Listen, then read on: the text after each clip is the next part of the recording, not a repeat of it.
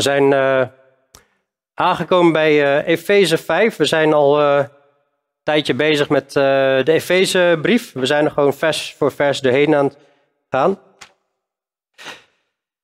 Er staat heel veel moois in. Het is een prachtige brief. Sowieso is elke, elk boek in de Bijbel prachtig.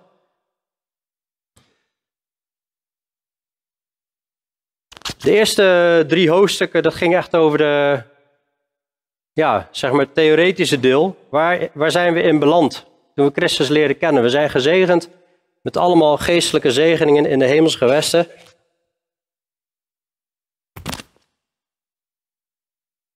Gezegend met allemaal geestelijke zegeningen in de hemelse gewesten. En uh, nu we dit beseffen, dat we kinderen zijn, dat we een erfdeel hebben, dat we verzegeld zijn met de Heilige Geest, dat we verlost zijn van de zonde, al, al die zaken, nou, uitgebreid over gehad. Er wordt opgeroepen in Efeze 4, vers 1. Zo roep ik de gevangenen in de Here, Paulus, u op tot een wandel die de roeping waarmee u geroepen bent waardig is. Nou, hoofdstuk 4 hebben we uitgebreid behandeld. En dan gaat hij in hoofdstuk 4, vers 17, zegt hij weer, dit zeg ik dan, getuige van de Heer, dat u niet meer wandelt zoals de andere heidenen wandelen in de zinloosheid van hun denken, verduisterd in, hun, in het verstand, vervreemd van het leven dat uit God is. Dat is voorbij. Dat is niet meer.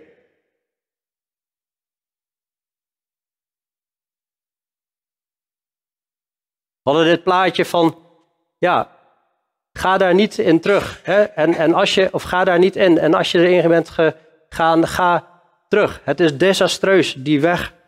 En dat, uh, daardoor gaan de ongelovigen te gronden in, de eeuwige, in het eeuwige oordeel. Dat stond ook in vers 22. Die, die oude mens moeten we afleggen, die te gronden gaat door de misleidende begeerte. En dan gaat hij het hebben over hoe je allemaal niet moet wandelen. dat we, we moeten ons bekleden met een nieuwe mens. We moeten de leugen afleggen, waarheid spreken. het komt voor dat je boos wordt, maar laat de zon niet ondergaan over je boosheid. We hebben ook gezien dat je niet verbitterd moet zijn. Er moet geen woede zijn, er moet geen toorn zijn, geen geschreeuw. Dat hoort niet bij een christen. Als je gestolen hebt, ga, ga werken, zegt hij. Doe dat niet meer. En, en, en als je werkt, dan kun je weer delen met wie gebrek heeft. Dus dit totaal tegenovergestelde.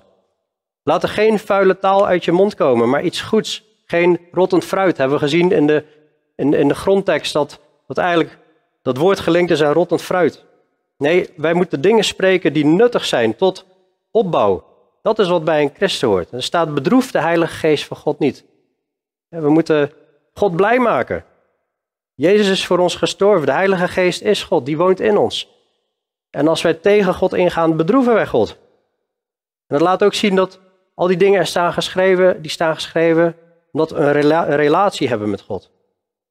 En toen eindigen we in hoofdstuk 4, vers 32 met, maar wees ten opzichte van elkaar vriendelijk en barmhartig en vergeef elkaar, zoals ook God in Christus u vergeven heeft. En dan komt hij bij hoofdstuk 5, vers 1. En dan zegt hij, wees dan navolgers als geliefde kinderen. En wandel in de liefde, zoals ook Christus ons lief gehad heeft. En zichzelf voor ons heeft overgegeven als een offergave en slachtoffer tot een aangename geur voor God. Die versen die horen natuurlijk gewoon bij vers 32. Maar ja goed, de Bijbel is eenmaal een keer in hoofdstukken opgeknipt.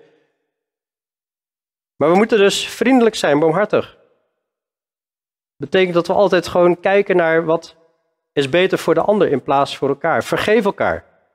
Nou, we hebben gekeken naar dat we verdraagzaam moeten zijn, elkaar moeten verdragen. Dat is niet altijd makkelijk.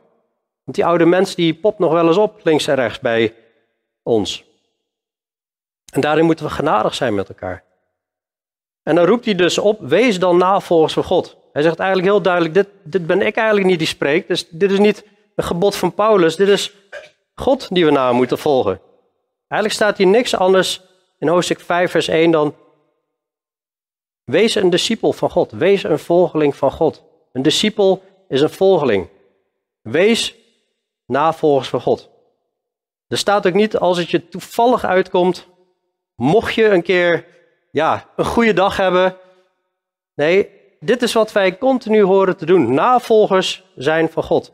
Wees navolgers. Is gewoon gebiedende wijs. Wees navolgers van God als geliefde kinderen. Dus dit doe je pas als je een kind van God bent, als geliefde kinderen.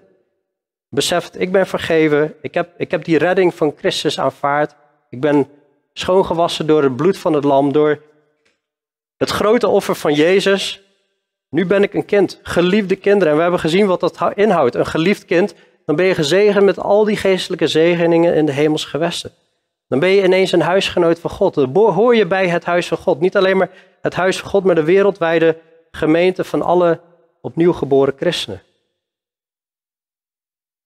Wees navolgers van God als geliefde kinderen. Het is eigenlijk bijzonder als je over nadenkt, geliefde kinderen, dat toen Jezus gedoopt werd, kwam die stem vanuit de hemel en die, en die, en die zei, dit is mijn geliefde zoon in wie ik mijn welbagen heb. Hoe bijzonder is het dat God ineens ons ook nu zo ziet, als geliefde kinderen. Wij horen echt bij het koninkrijk van God. We horen bij God als je opnieuw geboren bent. Maar er hoort wel een leven van bekering bij, want er staat wees navolgers. Wees dan navolgers. Als je er allemaal beseft, als je het allemaal gehoord hebt waar we het eerder over gehad hebben, wees navolgers van God als geliefde kinderen en wandel in de liefde. Het is geen passieve houding, het is een actieve houding. Wandelen, dat is een actieve houding. Dat zal je energie kosten. Wandelen in de liefde. Ja, God is liefde, dus wie, wie bij hem hoort, wie in hem is, hoort ook te wandelen in de liefde. Net zoals dat God heilig is. Dus wie uh, in, uh, met God wil wandelen, hoort ook heilig te wandelen. Dat gaan we ook tegenkomen hier. Wandel in de liefde. Jezus heeft gezegd, wie mij geboden heeft en ze bewaart, die is het die mij lief heeft. Dat is wandelen in de liefde. En dan zegt hij ook, ja, heb elkaar ook lief. Dat is het, het grote gebod. Jezus zei hè, dat, dat er eigenlijk twee geboden waren. Het eerste grote gebod is dit. Heer God liefhebben met heel je hart, heel je ziel, heel je kracht, heel je verstand. En het tweede hieraan gelijk is je naaste liefhebben als jezelf.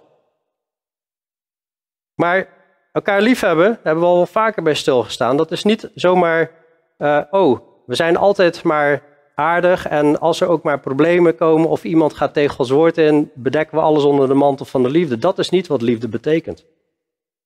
Want we hebben ook gezien in hoofdstuk 4, vers 15, dat wij door ons in liefde aan de waarheid te houden in alles toe zouden groeien naar Hem die het hoofd is, namelijk Christus. Dus we wandelen in liefde en tegelijkertijd in waarheid. 100% liefde, 100% waarheid. Maar die waarheid laat ook zien hoe je lief hebt, hoe je God lief hebt. En er zitten ook wel eens dingen bij die we eigenlijk helemaal niet zo fijn vinden, die niet fijn voelen, maar wel goed zijn omdat God ze gebiedt. Wees navolgers van God als geliefde kinderen en wandel in de liefde, hoe, zoals Christus ons lief gehad heeft en zichzelf voor ons heeft overgegeven als een offergave en slachtoffer tot een aangename geur voor God. Dat is heel bijzonder. Christus heeft ons lief gehad, heeft zichzelf voor ons, heeft zichzelf voor ons overgegeven. Zo, zoveel had hij ons lief. En tegelijkertijd deed hij het ook als een God. Dit was een aangename geur voor God. Zich volledig offeren, een offergave en slachtoffer. Hij werd geslacht. Hij werd geslacht. En nou is het heel interessant om te kijken naar allemaal uh, offers in het Oude Testament en hoe die allemaal naar Christus wijzen. Dat is heel interessant, maar dat sla ik heel even over. Ik denk dat het algemene beeld hier is van jezelf volledig toewijden als een levend offer. En dan zie je dat dat een aangename geur voor God is, want we moeten het op dezelfde manier doen. Op dezelfde manier moeten we elkaar lief hebben. En deze tekst is vrij bekend alleen uit een ander gedeelte, want iets verderop in het hoofdstuk staat het ook. Alleen dan wordt het toegepast in het huwelijk. Mannen, heb uw eigen vrouwen lief, zoals ook Christus de gemeente lief gehad heeft en zich voor haar heeft overgegeven. Ja, vrouwen, hier staat dat dit voor ons allemaal geldt. Hè? Dat we allemaal die opdracht hebben, mannen en vrouwen, om elkaar allemaal zo lief te hebben. Een volledig offer, als kinderen, als geliefde kinderen van God. En wat doen kinderen? Kinderen die lijken op hun ouders. Dat is geweldig om te zien. Soms ook niet, maar ik zie soms eigenschappen bij mijn kinderen terug en denk, oh wauw, dat is echt mooi om te zien. Soms schrik je dus ook enorm, maar uh, nou, dat is confronteren. Maar bij God is natuurlijk, God is goed. Hij is volkomen puur, volkomen 100% liefde, hij is 100% heilig, 100% genadig. En al die aspecten moeten in ons leven terugkomen. Dus als geliefde kinderen en op de manier zoals Christus heeft liefgehad. Ja, en dan komt Paulus weer met zijn maar. Soms is dat fijn als je door een heftig stuk gaat en er komt een maar. Oh, dan komt nu gelukkig het goede gedeelte. Alleen nu staat, dan hebben we iets moois gezien en dan komt weer de maar. Hè? Dus dan besef weer, oh, wacht even. Maar nu komt er iets, nou moeten we opletten. Maar ontucht en alle onreinheid of hebzucht, laten die onder u beslist niet genoemd worden, zoals het heilige past. Evenmin oneerbaarheid, dwaze praat en lichtzinnige taal die onbehoorlijk zijn. Maar veel meer past dankzegging. Want dit moet u weten dat geen enkele ontuchtpleger, onreine of hebzuchtige, die een afgodendienaar is, een erfdeel heeft in het koninkrijk van Christus en van God. Laat dus niemand u misleiden met inhoudsloze woorden, want om deze dingen komt de toorn van God over de kinderen van de ongehoorzaamheid. Wees dan hun metgezellen niet. Je ziet elke keer in de Bijbel, zie je zo die, die, die warmte van God en die, en die liefde en die genade en die barmhartigheid, maar wel steeds voor wie zich bekeren. Wie zich niet bekeert, dan zie je elke keer de maar. want hij is vrij duidelijk. Ontuchtplegers, dat is mensen die in hoererij leven, onreine of hebzuchtige. Hebzucht, hè, dat, is, dat is afgoderij, staat in Colossense 3 vers 15 uh, eh, ook. Uh, of in ieder geval Colossense 3 vers 15 klopt volgens mij niet. maar in ieder geval, die hebben geen erfdeel in het koninkrijk van Christus en van God. Nou, ontucht. Um, ik wil er heel even bij stilstaan, want Paulus staat hier ook even bij stil. Als je, als je goed kijkt in vers 3, dan zie je dus ontucht, onreinheid of hebzucht, moeten niet eens genoemd worden. In vers 5, dan zegt hij, ontucht, onreine of hebzuchtige, die komen het koninkrijk van God niet binnen. Dus hij maakt hier wel even een stevig statement. Ga je verder in hoofdstuk 5, dan is juist het huwelijk is aan bod. dus hij maakt hier wel heel duidelijk dat, dat hoererij echt niet in de gemeente thuis hoort. In 1 Korinthe 5 zie je dat ook, dat er ernstige vorm van hoerij is. Paulus zegt, als ik bij jullie kom, ga ik die persoon die ga ik aan de Satan overleveren. Dat betekent, je wordt de gemeente uitgezet. Dus ik wil heel even bij stilstaan wat, wat hoererij nou eigenlijk is en wat, wat God um, wel wil. Een, een, bekend tekst is Hebreeën 13, een bekende tekst is Hebreeën 13 vers 4. Er staat, laat het huwelijk bij allen in ere zijn.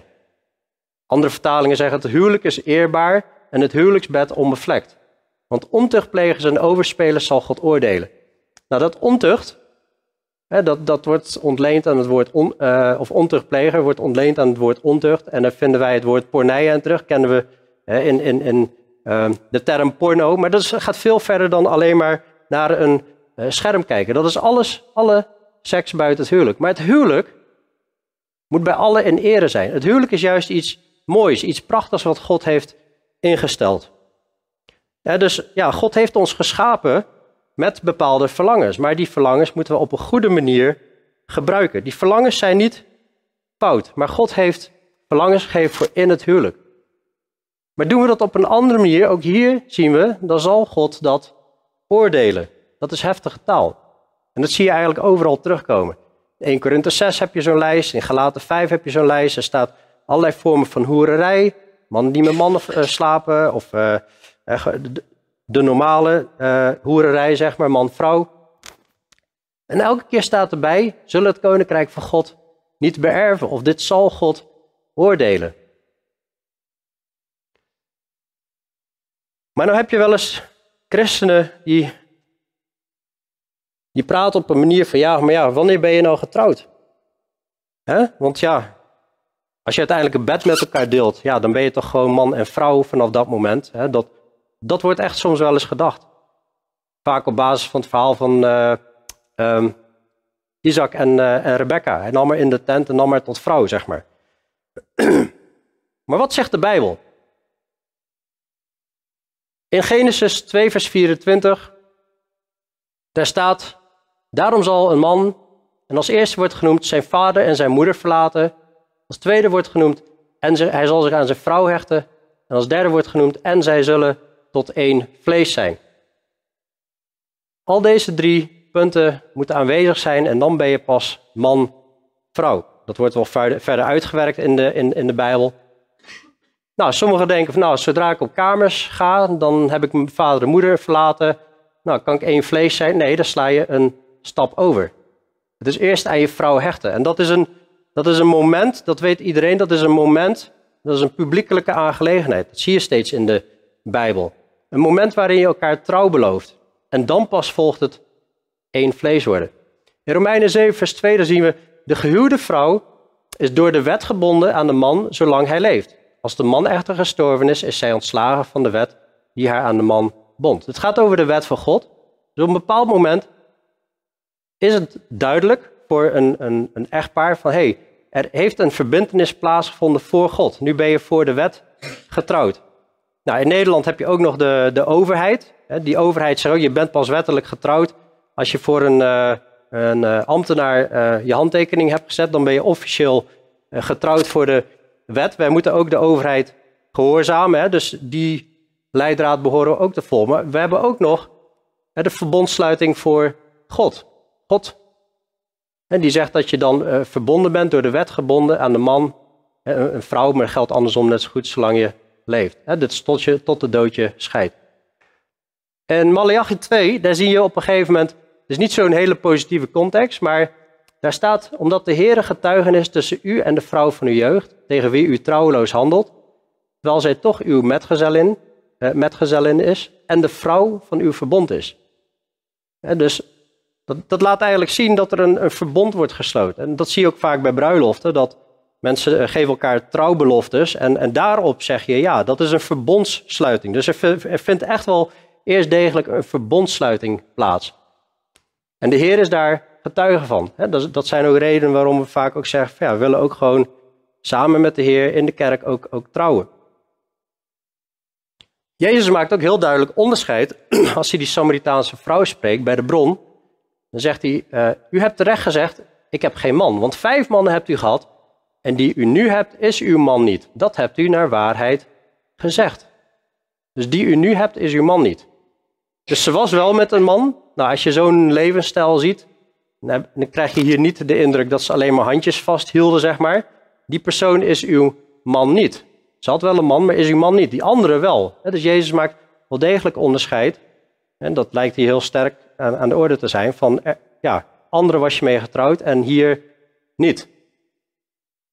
We zien ook dat Jezus' allereerste wonder, de allereerste keer hè, dat hij, hij verandert daar water in wijn, dat was op een bruiloft. De allereerste keer dat Jezus eigenlijk mensen zegent met een wonder, dat was op een bruiloft. Dus Jezus, kun je eigenlijk hieruit concluderen, erkent ook een bruiloft. Jezus was ook voor de bruiloft uitgenodigd en zijn discipelen. Dus je ziet wel degelijk, ook in de Bijbel, dat er bruiloften plaatsvinden. En Jezus was er zelfs onderdeel van. Daarom is het ook mooi om Jezus daarbij te betrekken, de Heer erbij te betrekken bij een bruiloft en zijn zegen erbij te betrekken. Nou, we gaan even naar het verhaal van Isaac en Rebecca. We gaan het niet helemaal lezen, maar mag je thuis lezen, Genesis 24. Dat eindigt met hij nam haar in de, in de tent, de tent van zijn moeder overigens, en nam haar tot vrouw. Daaruit concluderen sommigen, nou ja goed, dus als je samen slaapt, dan ben je man en vrouw. Maar dat is niet zo, want je ziet eerst dat er een verzoek aan de familie van Rebecca is. Vervolgens zie je dat er eh, toestemming gegeven wordt door de familie. En dat er ook een zegen gegeven wordt. Ook werd er een, bruidschap, uh, een bruidschat betaald. En vervolgens gaat Rebecca pas mee. En vervolgens gaan ze pas de tent in. staat niet eens dat, hij met haar sliep, maar er staat hè, dat hij haar de tent in nam en, en, van zijn moeder. En, die, en ze werd zijn vrouw, zeg maar. En waarom ga ik hier zo uitgebreid op in? Omdat ik, ik ben hier eigenlijk ook meteen een voorbeeld aan het geven over uh, um, in vers 11, daar staat: Neem niet deel aan onvruchtbare werken van de duisternis, maar ontmasker ze veel meer. dus dit is meteen even, we pakken hier een punt beet, waar mensen gewoon vaak een draai aan geven. En zeggen, uh, ja, dit is uh, geen hoererij, maar als je gewoon met elkaar slaapt, dan ben je man, vrouw en dan is het wel oké. Dat is gewoon niet waar. Dat zie je uit al deze gedeelten steeds terugkomen. Ook bij de geboorte van Jezus, bij Maria en Jozef, dan zie je dat uh, Maria, zijn moeder, was met Jozef in ondertrouw. Ondertrouw, wij noemen dat tegenwoordig verloving, dat is een, een, een afspraak die je maakt met elkaar. We gaan, wij willen op een bepaald moment het ja-woord gaan geven en wij gaan ons daar nu aan toewijden om dat hele proces te regelen en dan ben je in ondertrouw. En dan ben je aan het voorbereiden om uiteindelijk dat ja-woord te gaan zeggen. Dat is ondertrouw. Dus als je dat terugziet in de Bijbel bij de Joden, dat ze op die manier waren, dan, op, op die manier uh, deden, dan kun je niet concluderen van, oh je slaapt een keer met elkaar en dan ben je man en vrouw. En wanneer spreek je nou over hoererij? dus ik denk dat het heel duidelijk is wanneer je trouwt. Even terug naar waar ik mee begon. Laat het huwelijk eerbaar zijn en dat bed onbevlekt, maar hoereerders en overspelers zal God oordelen. Zie je hier ook in Efeze 5. Hier is Gods oordeel op. Deze mensen komen het koninkrijk van God niet binnen. Die zijn niet bekeerd. Maar wanneer is iets nou hoererij? Die vraag, vraag die krijg ik vaak. Die krijgen heel veel voorgangers vaak. Van, ja, hoe ver mag je dan gaan? Hoe ver mag je gaan um, voor het huwelijk? Ik moet hier even bij zeggen, dit is behoorlijk expliciete taal. En er zijn hier kinderen in de zaal aanwezig, misschien schrik je er even van. Maar ik schrik soms ook met wat voor taal kinderen thuiskomen van het schoolplein. En de vragen die ze stellen. Of uh, de dingen die ze gehoord hebben of verkeerd begrepen, omdat verkeerd uitgelegd wordt. Dus ik denk dat het goed is om onze kinderen dit te leren. Wat, wat, waar, ligt, waar ligt de grens? Want anders gaan ze het verkeerd leren. En dat kun je beter jong leren.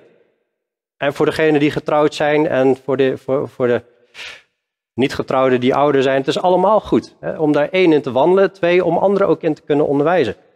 Wat ik geloof, en dan haal ik uit Ezekiel 23, daar spreekt God over Samaria en Juda, die hoererij bedreven in Egypte. Weliswaar geestelijke hoererij, hè, ze gingen naar afgoderij. Maar hoe omschrijft hij dat? Zij bedreven hoererij in Egypte in hun jeugd bedreven zij al hoererij, daar werden zij in hun borsten geknepen, daar werden hun maagdelijke tepels betast. dus ik geloof dat je hieruit kan concluderen, kom niet aan elkaars privé delen. dat, dat hoort niet voordat je getrouwd bent. en het, het, ja, het wekt misschien wat giechelreacties op bij, bij, bij de kinderen, maar dit is wel duidelijke taal. ik, ik, ik denk, je hoort je kleren aan te houden en uh, niet aan elkaars privédelen te komen. En ik denk ook niet dat je creatief moet omgaan met deze uh, teksten van ja, maar goed, als er een trui in zit, dan raak je het niet letterlijk, een trui tussen zit, dan raak je het niet letterlijk aan. Dat, God zegt, de mensen die deze dingen doen, zullen het koninkrijk van God niet beërven. Ga geen spelletje spelen met het woord van God. Ga daar geen draai aan geven. Ga niet daarmee de grenzen opzoeken. En uh, ik denk dat het vrij duidelijk is allemaal. Later zegt hij ook, ook gaf zij haar hoererijen met Egyptenaren niet op. Zij had immers in haar jeugd met haar geslapen. Hè? Dus met elkaar slapen, dat is heel duidelijk, dat is ook hoererij. Ze hadden haar maagdelijke tepels betast en ze hadden een hoererij over haar uitgestort. Nou, volgens mij is het vrij duidelijke taal. Ja, moet je wel elkaars uh, hand vasthouden of niet, of uh, elkaar omarmen. Daar ga ik allemaal geen uitspraken over doen. Dan moeten mensen zelf keuzes maken. Ik weet dat er christenen zijn die zeggen: wij nemen geen risico, we gaan elkaars hand niet eens vasthouden. Ik weet niet of je zo ver moet gaan, maar uh, als dat al een, een, een te verleidelijk voor je is, ja, dan moet je dat misschien maar niet doen. Hè? Als je zegt van nou, ik kan daar prima mee omgaan. Ik ga niet verder dan wat de Bijbel zegt. Dus, en, en dit is wel heel duidelijk, denk ik. Ik denk ook dat je risico loopt als je met man en vrouw ergens in een ruimte gaat afspreken waar niemand anders aanwezig is. Je loopt daar gewoon risico's. want ja, dit zijn, dit zijn uh, hoe moet ik dat zeggen? Dit zijn, uh, de, de seksuele drang, dat is, dat is een, een krachtige werking in ons. Hè? Ik denk dat dat soms heel moeilijk is om uh, dat onder je eigen wil te houden en de wil van de Heer. Dus ook zeggen van ja, we bidden, leid ons niet in verzoeking. Ja, zoek het dan ook niet op. Het is eigenlijk kat op spek binden, zeg maar.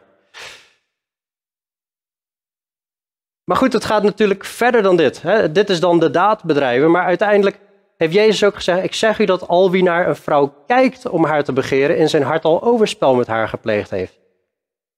Maar goed, overspel of dat je dan hoererij pleegt, dat is natuurlijk het, net, zo, net zo erg. En wat hij daar achteraan zegt, dat is echt, daar schrik je gewoon van. Als je rechteroogje doet struikelen, ruk het uit, werp het van u weg. Want het is beter voor u dat één van uw lichaamsdelen te gronden gaat en niet heel uw lichaam in de hel geworpen wordt. Als uw rechterhand u doet struikelen, hak hem af en werp hem van u weg. Want het is beter voor u dat één van uw lichaamsdelen te gronden gaat en niet heel uw lichaam in de hel geworpen wordt. Dus Jezus zegt hier eigenlijk, het probleem is niet gewoon de daad, het probleem begint al in het hart. Waar ons hart naar uitgaat, dat is het probleem. Dit is hebzucht. Nou, wat zien we hier? In Efeze 5 vers 3, ontucht, alle onreinheid of hebzucht, laten die onder u beslist niet genoemd worden.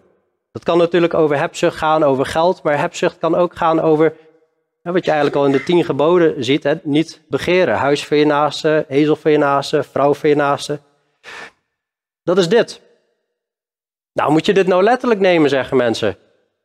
Je oog uitdrukken en je hand afhakken. Nou, volgens mij door de hele Bijbel heen is de hel wel echt heel letterlijk. De hel is echt een plaats waar je echt niet heen wil. Dat is wat Jezus hier zegt. Je kunt beter een hand afgehakt hebben of ogen uitgerukt hebben. Dat is, dat is beter voor je dan dat je daar terecht bent. Dat is wat hij zegt. Dus ik geloof dat we dit letterlijk moeten nemen. Maar, even snel erachteraan. niet, niet, niet dat iemand achteraf eh, de audio of de video snel knipt. Maar Zien we deze voorbeelden in de Bijbel? Zien we discipelen of andere mensen in de Bijbel handen afhakken of ogen uitdrukken? Nee, dat zien we niet. De boodschap is natuurlijk: bekeer je. Doe dit niet. Jezus wil dat mensen naar het koninkrijk van God gaan. Jezus wil dat je daar terechtkomt, maar je moet je wel bekeren om daarin te komen. En dat begint al met je hart te bewaken. En we hebben het hier echt al, we zitten nu al, we zitten nog niet in Efeze 6, in de geestelijke wapenrusting, maar dit is de borstharnas aandoen, je hart beschermen. Voor de gerechtigheid, dat doen wat recht is en goed is. En het is niet altijd makkelijk in de tijd waarin we leven. Het is soms super moeilijk. De billboards, overal je komt en de reclame op je telefoon. Het, het, het wordt over je heen gegoten. Maar toch moeten we ons hart bewaken. Er is een, uh, een, uh, een, een, een christelijk wetenschappelijk tijdschrift, Weet Magazine. En die hebben een aantal jaren geleden hebben ze een, een e-dossier uitgebracht over seksualiteit. Ik raad echt iedereen, aan om dit te lezen. Hij staat op internet. Google op e-dossier seksualiteit weet. Uh, kun je hem niet vinden? Ja, je vindt hem eigenlijk gelijk. Kun je hem niet vinden? Stuur me even een app, dan stuur ik hem door. Er staan zaken in over wat aanraking doet met je brein. Geketend aan het web. Uh, trouw en verklein je kans op een hartaanval. Uh, hoe, je, hoe heel veel mensen verstrikt zijn. neurowetenschap over de liefde. Nou, ik ga het niet helemaal doornemen, maar ik wil wel een paar punten noemen. Gevolgen van porno hebben ze gewoon wetenschappelijk ontdekt. Dat maakt stoffen aan in je lichaam die lust opwekken. Ja, dat snapt iedereen nog wel. Maar ook die stoffen die uh, wekken ook angst op. En woede en schaamtegevoel, die stimuleren ze allemaal. Er zijn allemaal bijwerkingen van die stoffen die op een verkeerde manier aangemaakt worden, als je het niet doet op Gods manier. Dus het onderstreept eigenlijk het woord van God. Ik wil niet zeggen dat we dit als leidraad moeten nemen, maar het onderstreept allemaal het woord van God. Er is aantoonbare frontale hersenkwapbeschadiging bij porno- of seksverslaving. Aantoonbaar. Zie je dat gewoon fysiek iets verandert in de hersenen. Dat wil je niet. Je bent dus je leven kapot aan het maken en dat, dat, dat staat hier ook in Efeze 4, vers 12, 22. Eh, dat wat betreft de vroegere levenswandel, dat, de oude mens, dat we de oude mens moeten afleggen die te gronden gaat door de misleidende begeerten. Scans tonen ook aan dat uh, er permanente verandering uh, optreedt in, in andere delen van de hersenen. Ook binnen het huwelijk zul je minder gehecht zijn aan je partner en aan de kinderen, is aangetoond. Dus het richt gewoon schade aan aan je gezin. Het schaadt relaties. Dus misschien denk je, oh, maar ik ben nog niet getrouwd, dus dan geldt dit nog niet voor mij. Maar misschien ga je wel op een dag trouwen en ben je nu al die schade aan het aanrichten voor je toekomstige huwelijk. Dus dit is wel interessante en belangrijke informatie. Bij gezinnen is er bovendien ook verhoogde kans op kindermisbruik. Omdat mensen gewoon losbandig worden in hun denken. Ze spreken ook over de gevolgen van vroegtijdig lichamelijk contact. Als jij lichamelijk contact maakt, man, vrouw of wat dan ook, je maakt dan bindingsstoffen aan. En dat treedt al binnen 20 seconden op. Bij 20 seconden aanraking begin jij bindingsstoffen aan te maken in je hersenen die permanent zijn, die gekoppeld zijn aan die bepaalde persoon. Bij volgende persoon wordt het moeilijker om bindingsstoffen aan te maken. Het gevolg is steeds minder binding bij nieuwe relaties. Dus mensen die continu maar wisselende relaties hebben, die kunnen op een gegeven moment gewoon amper nog binden. Dat is erg schadelijk. dus ik raad aan, lees het eens. Met veel weer woorden wordt het uh, uitgewerkt. Ook met uh, sommige stoffen worden wetenschappelijk benoemd. Hooglied is een prachtig boek. Dat gaat over de liefde. Dat verheerlijkt de liefde en de romantiek. En ook het seksuele aspect daarvan. En het zegt: Ik bezweer u, dochters van Jeruzalem, dat u de liefde niet opwekt of aanwakkert voordat het haar behaagt. Ofwel, het is iets prachtigs, maar wacht. Wacht tot het moment dat God zegt, en nu, nu is het jawoord, nu is het goed. God heeft man en vrouw gemaakt en, en nadat hij de hele schepping had gemaakt, zei hij, en hij zag dat het zeer goed was. Elke dag zei hij, het was goed. En, en de laatste dag, en toen waren de mensen gemaakt, het was zeer goed. Het is, het is iets echt wat prachtig is in de ogen van God. In 1 Korinthe 7 zegt Paulus nog, ik zeg tegen de ongehuwde en de weduwe, het is goed voor hen als zij blijven zoals ik. Nou, hier hebben we een keer over gepreekt, over 1 Korinthe 7. Daar geeft hij nog een advies aan mensen. Als je vrijgezel bent, overweeg dan, je hebt meer tijd, hè, dan kun je meer doen voor de Heer. Overweeg eens of je niet vrijgezel zou blijven. Maar als zij zich niet kunnen beheersen, laten zij dan trouwen. Want het is beter te trouwen dan van begeerte te branden. Nou, ik heb zelf wel eens ooit overwegen, overwogen om ongehuwd te blijven. Serieus overwogen, duurde ongeveer twee seconden. en toen, uh, toen, was ik eruit. dus, uh, maar um, trouwen is iets prachtigs. En je moet niet alleen maar trouwen omdat je van begeerte brandt. het is ook belangrijk dat je van de persoon houdt. Dat uh, moeten we er wel even bij zeggen, maar dat blijkt wel uit andere, andere gedeeltes. Ik vond het belangrijk hier even lang bij stil te staan, omdat we op een gegeven moment ook aankomen bij het huwelijk. En daarom is het ook goed om te zien, wat is hoererij? Wanneer ben je getrouwd? Wanneer ben je absoluut nog niet getrouwd? Dan zegt Paulus dus in vers 3, maar ontucht en alle onreinheid, dus nou ja, laten we zeggen ontucht is de daad, maar alle onreinheid, laten we ook zeggen, daar valt ook het denken onder en het begeren in je hart. Of hebzucht, een vrouw begeren, maar goed, kan ook zijn uh, geld begeren. Laten die onder u beslist niet genoemd worden. Eerder zei hij al, we moeten niet meer zo wandelen. En nu zegt hij, het moet niet eens genoemd worden onder jullie. Je moet niet eens over gesproken worden. Dat wil niet zeggen dat we in de Bijbel mogen kijken van wat zegt de Bijbel erover. We mogen dit natuurlijk wel onderzoeken en onderwijs over geven. Maar dit hoort niet aan de orde te zijn bij de christen. Zoals het heiligen past. Dit hoort bij heiligen. We hebben al gezien, God is liefde, dus horen wij in de liefde te wandelen. En Johannes 3 zegt, als iemand niet in de liefde wandelt, is hij gewoon niet uit God. Petrus die zegt net zo goed, eh, eh, die, die, die spreekt voor, de voor God, die zegt, en dan zegt God, wees heilig, want ik ben heilig. dit is zoals het heilige past. En evenmin oneerbaarheid, vers 4. Alles wat niet respectvol is, wat geen eer heeft, maar bijvoorbeeld laat het huwelijk juist een ere zijn. Daar moeten we eervol over spreken. Ook dwaze praat en lichtzinnige taal, dat hoort niet bij ons aanwezig te zijn. Dit is onbehoorlijk. Maar veel meer past dankzegging. Kantinepraat. Dubbelzinnigheid. Vuile taal de ander willen overtreffen, al die dingen. Dat hoort niet bij een christen. Seksuele grapjes, laten we maar gewoon bij naam noemen. Dus wat gebeurt er op het schoolplein, jongelui?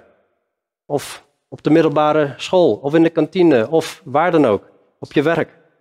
Hoe spreek jij? En ik vond dan heel interessant van, hoezo zegt Paulus hier achteraan, maar veel meer past dankzegging? Waarom, waarom heeft hij het hier in één keer over dankzegging tegenover die andere dingen?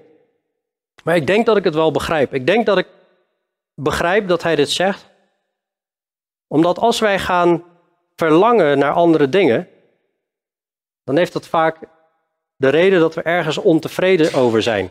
Als je ergens ontevreden over bent, niet meer zo dankbaar bent over dat wat God je gegeven heeft, wat gebeurt er dan? Dan komt er onvrede en dan ga je verlangen naar andere dingen. Hoeft niet eens altijd per se verkeerd te zijn, uh, hetgeen waar je naar verlangt. Maar als we dankbaar zijn en tevreden zijn met wat we hebben, dan kunnen we God danken in alles. Hier eindigt hij straks ook mee in vers 20. Dank altijd voor alle dingen God en de Vader in de naam van onze Heer Jezus Christus. Dank altijd voor alle dingen God en de Vader. Als wij kunnen zeggen, dank u Heer voor ja, dat ik nu vrijgezel ben. Dank u wel. Kan ik, heb ik meer tijd om u te dienen. Dank u dat ik getrouwd ben. Dank u dat ik, nou als je over alles dankbaar bent, dan gaat je hart ook niet zo verlangen naar allemaal andere dingen. En dan kunnen we God meer groot maken en prijzen. Nou, dan heb je dat vers 5, want dit moet u weten dat geen enkele ontuchtpleger, onreine of hebzuchtige, hebzucht is afgoderij, zie je in Colossense 3 dus ook, dat hij een erfdeel heeft in het koninkrijk van Christus en van God. Dit staat niet op één plek, dit staat op heel veel plekken, wanneer deze dingen genoemd worden. Prediken wij dan nu van, oh, het is geloof plus de werken en dan ben je pas gered? Nee, Efeze 2, vers 19, 8, 19 zegt heel duidelijk, uit genade ben je gered door het geloof, niet uit uh, werken. Het is de gave van God. Maar tegelijkertijd, als je, als je ziet hoe Jezus zijn bediening begint, het allereerste waar hij mee begint, in Matthäus 4, dat is bekeer je, want het koninkrijk van de hemel is nabij. En dan brengt hij het evangelie. Bekeer je. Ofwel, dit is duisternis en dit is licht, gewoon strakke scheiding. Ga wandelen in het licht. We hebben ook openbaring 21 en 22 bekeken. De nieuwe hemel en de nieuwe aarde. Zowel in openbaring 21 als in openbaring 22 wordt ook gesproken over hoererij. En dat deze mensen het koninkrijk niet binnenkomen. Laat niemand u misleiden met inhoudsloze woorden. Want om deze dingen komt de toorn van God over de kinderen van de ongehoorzaamheid. Dus er zullen mensen zijn die komen om te misleiden. Dat kan een knappe vrouw zijn, wat een misleiding is voor een man. Maar het kan ook een valse leraar zijn, die bijvoorbeeld, of een, een vriend of een vriendin die zegt, ah joh, seks voor is best wel prima, zodra je met elkaar geslapen hebt, dan ben je man-vrouw. Dat zijn allemaal misleidingen. In 1 Korinther 6, waar dit lijstje staat, staat er ook bij, dwaal niet. Dwaal niet. Mensen komen het koninkrijk van God niet in. In het Engels staat er dan, do not be deceived. Wees niet misleid of verleid. Laat niemand u misleiden met inhoudsloze woorden. Het zijn allemaal woorden die eigenlijk geen inhoud hebben. Het, het is versje plukken hier of versje plukken daar. Of misschien helemaal geen versje plukken, maar gewoon de verleiding volgen. Inhoudsloze woorden. Petrus die noemt het in 2 Petrus 2 dat de mensen zijn met hoogdravende woorden vol onzin, die de mensen misleiden. En uiteindelijk gaan ze weer terug naar de zonde. Dat is als, als, als die, die hond die heeft overgegeven en weer teruggaat, die teruggaat naar zijn braaksel eigenlijk om dat op te eten. Dat is verschrikkelijk. Judas die zegt dat er mensen zijn die hebben de genade van God veranderd in losbandigheid. Die zeggen, ah, Gods genade is zo groot en dus wat maakt het uit? En verandert in losbandigheid. Nee, laat niemand u misleiden met inhoudsloze woorden. De genade is groot en als we ons bekeren is die genade super groot. Maar Paulus zegt ook hè, dat het geen aanleiding moet zijn tot het vlees, zeg maar. Of dat we niet door moeten gaan in de zonde. Of zal ik nog meer zondigen, hè, zodat de genade dan nog meer toeneemt? Nee, volstrekt niet, heeft Paulus gezegd in de Romeinenbrief. Om deze dingen komt de toorn van God over de kinderen van de ongehoorzaamheid. En het is echt niet zo dat wij hier maar de nadruk op willen leggen, maar je komt dit gewoon heel vaak tegen. We zijn gewoon door de Efezebrief heen aan het gaan. De Efezebrief is vergeleken met heel veel andere brieven echt een, een hele positieve brief. En, um, maar ook hierin staan gewoon deze dingen. Over de ongehoorzaamheid komt de toorn van God. Over de kinderen van de ongehoorzaamheid. Die zijn we al tegengekomen in hoofdstuk 2. Die vallen onder de wil van de Satan, over de heerser van de lucht. Kinderen des toorns worden ze genoemd. Wees hun metgezellen niet. Word geen maatjes, word geen vrienden. Jacobus 4 zegt, de vriendschap met de wereld is vijandschap met God. Moet ik dan alle contacten afbreken op mijn werk, op mijn, met mijn buren? Nee, dat niet. Jezus was ook onder de hoeren, onder de tollenaars en, en onder mensen. Maar was hij die drie jaar bevriend met hun? Trok hij continu alleen maar met hun op? Jezus ging overal naartoe om het evangelie te brengen. Natuurlijk mogen wij contact hebben met onze buren. Maar doe niet mee aan hun werken. Ja, en soms zul je merken dat een relatie gewoon niet werkt. Wees hun metgezellen niet. 2 Timotheüs 3 spreekt ook over mensen met allemaal goddeloosheid. En dan denk je, oh, dit gaat over de godlozen. Maar dan, dan zegt hij, ze hebben een schijn van godsvrucht. Keer u ook af van hen. En dus er zijn ook mensen die zeggen, die zeggen dat ze geloven. Maar eigenlijk gewoon net zo wandelen als de, als de rest van de wereld. Keer je af van hun. Paulus zet ze de gemeente uit. Er moet geen zuurdeeg in jullie midden zijn, zegt hij, want dan wordt de hele gemeente wordt besmet. Wees hun metgezellen niet. Dat is hard, maar dat is ook liefde. Eigenlijk is dat het meest liefdevolle wat je kan doen voor iemand, zodat hij echt beseft van dit is gewoon niet goed en dat hij dan hopelijk tot inkeer komt. Paulus zegt in 1 Korinthe 5, hè, dit is tot verderf van het vlees, eh, opdat ze geest dan behouden zou worden. U was voorheen duisternis, vers 8. U was voorheen duisternis, maar nu bent u licht in de Heer. Wandel als kinderen van het licht. Oh ja, ik kan nog een, plaatje over die, die misleiders. Hè. We moet, moeten niet geblinddoekt mensen achterna gaan, zeg maar. Maar u was voorheen duisternis. Wat hier opvalt, hij zegt niet, u was voorheen in de duisternis. Nee, u was het. Door die werken, dat was de duisternis. De mensen die hierin wandelen, die zijn de duisternis. Maar nu bent u licht in de Heer. En Jezus zei al in zijn eerste preek in Matthäus, laat uw licht zo schijnen voor de mensen, hè, opdat ze door die werken te zien de Vader zullen verheerlijken. Dat is getuigenis. Als je dan gaat vertellen over Jezus en over het evangelie, dan kom je ook geloofwaardig over. Het, onder, het onderstreept het hele verhaal van het evangelie. U was duisternis, maar nu bent u licht in de Heer. En duisternis en licht heeft helemaal niks met elkaar te maken. Het kan niet tegelijkertijd aanwezig zijn, licht en duisternis. Wandel als kinderen van het licht. Actief in die houding. Dus we zien, we moeten in liefde wandelen, we moeten heilig wandelen. Uh, indirect zou je kunnen zeggen, mensen die onheilig wandelen komen het koninkrijk van God niet in. Dus wij zijn wel van het koninkrijk van God. En hier staat, we moeten in het licht wandelen. Wandel als kinderen van het licht. En wat doet licht?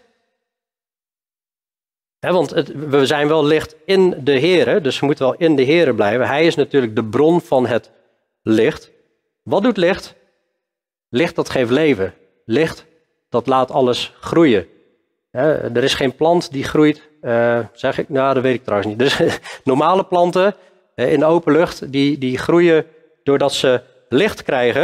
En dan zie je het volgende vers en dan, dan, dan komt er vrucht. Want de vrucht van de geest bestaat in alle goedheid en rechtvaardigheid en waarheid. Daar heb je de waarheid weer. dus door het goede, eh, dat, de vrucht van de geest is het goede te doen. rechtvaardigheid en waarheid. Je ziet dus ook dat de vrucht van de geest breder is dan alleen maar wat we in Galaten 5 vers 22 zien. De vrucht van de geest is liefde, blijdschap, vrede, al die dingen. Hier staat ook dat de vrucht van de geest bestaat in alle goedheid, rechtvaardigheid en waarheid. Dus waarheid is wel degelijk een onderdeel van het vrucht van, van uh, de wandel in de Heer. En beproef wat de Heere wel behagelijk is. Wij moeten onderzoeken wat is de wil van God. En dus we moeten kijken in ons hart. We moeten kijken naar Gods woord. Gods woord is licht. Wat wij hier spreken, dat is licht. Dat gaat tegen de duisternis in. En wij moeten beproeven wat de Heer wel behagelijk is. We moeten niet een religie gaan bouwen waarvan we zeggen van, nou, ik kijk wat ik fijn vind en dat ga ik navolgen. Nee, we horen te kijken van wat vindt de Heer fijn en dat wil ik gaan navolgen. Ook al vind ik het helemaal niet fijn. Het woord van God is niet als Facebook, hè, waarin je allemaal berichten kan liken. Dit like ik wel en dat like ik niet. Dat is niet zo. Gods, met God wandelen is ook niet als een restaurant. We maken dat er vaak wel, wel van. Hè, dat de kerk eigenlijk gezien wordt als soort van, nou ja, net als, net als in de horeca. Je hebt een restaurant met die specialiteit, die specialiteit. Nou, en uh, ik, ik, ik stel zelf een keuzemenu samen. Elke gemeente hoort te wandelen in liefde, in waarheid, in heiligheid. En te beproeven wat de Heer wel behagelijk is. Het is onderzoek jezelf. En dan moet je bedreven in worden. Die man die daar staat bij de airport, die koffers onderzoekt, die is getraind in, te kijken in koffers. Hey, zitten daar objecten in die niet goed zijn? Zo moeten wij onszelf onderzoeken, ons hart, en kijken van, hey, zitten daar dingen die niet goed zijn, die de Heeren niet wel behagelijk zijn? Ook dit vers, dat staat niet op zich. In Hebreeën 5, vers 13 staat, ieder die van de melk leeft is onervaren in het woord van de gerechtigheid. Hij is een kind. Maar voor volwassenen is er het vaste voedsel. Wanneer wij dit begrijpen en als vast voedsel zien. Dagelijks brood. Voor hen die hun zintuigen door het gebruik ervan geoefend hebben.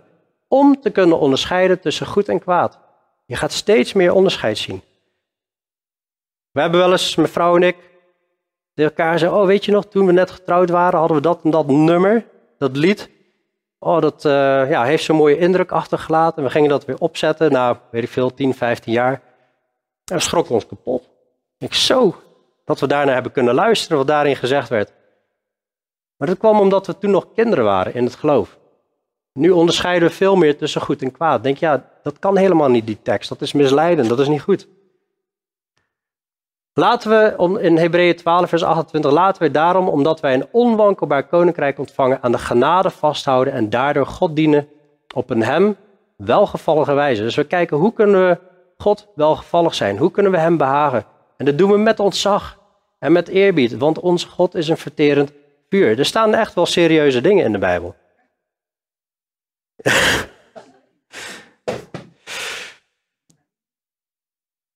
Ja, ik, uh, even kijken. Hoe, ik, ik, ik ga het hierbij afronden. Ik wist nog niet precies hoe ver ik zou komen. Maar ik stop misschien een beetje op een, op een frame moment. Ik wil even wel het uitlezen.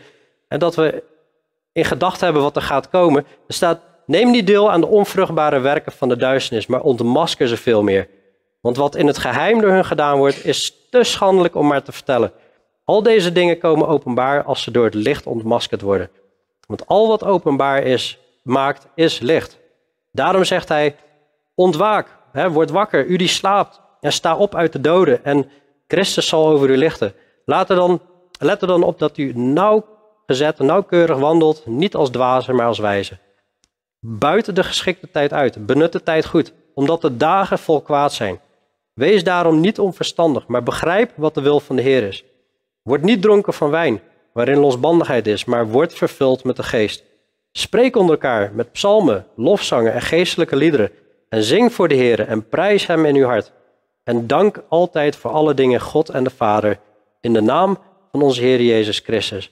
Wees elkaar onderdanig in de vrezen Gods. God stelt ons continu twee keuzes: licht of duisternis. Willen we dicht met de Heer wandelen? Dan kiezen we voor het licht. Wil je niet dicht met de Heer wandelen? Dan leef je in duisternis. Maar dat is ook verschrikkelijk het einde daarvan. Zullen we bidden?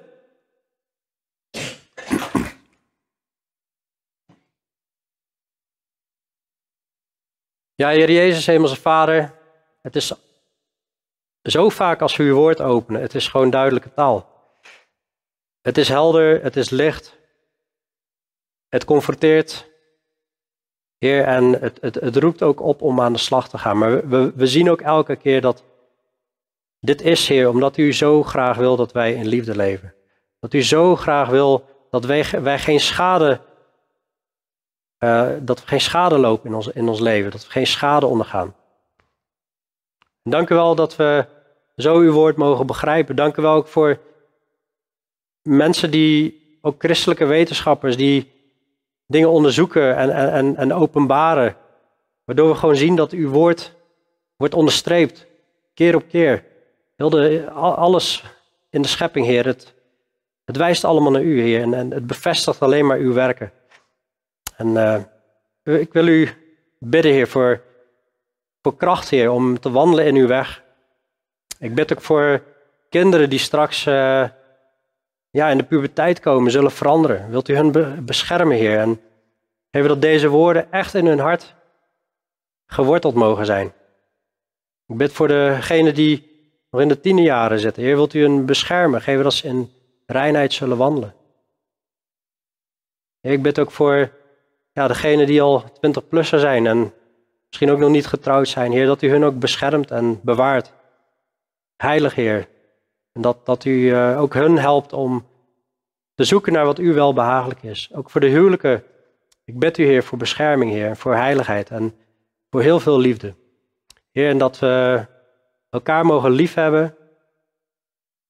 In, in alle omstandigheden, Heer, op een manier zoals u ons hebt liefgehad, Heer Jezus. Zodat we ook een aangename geur zullen zijn voor u. Heer en uh, Vader, we willen u verheerlijken. En uh, ja, wilt u door uw Heilige Geest krachtig werken in, in. In Jezus' naam. Amen.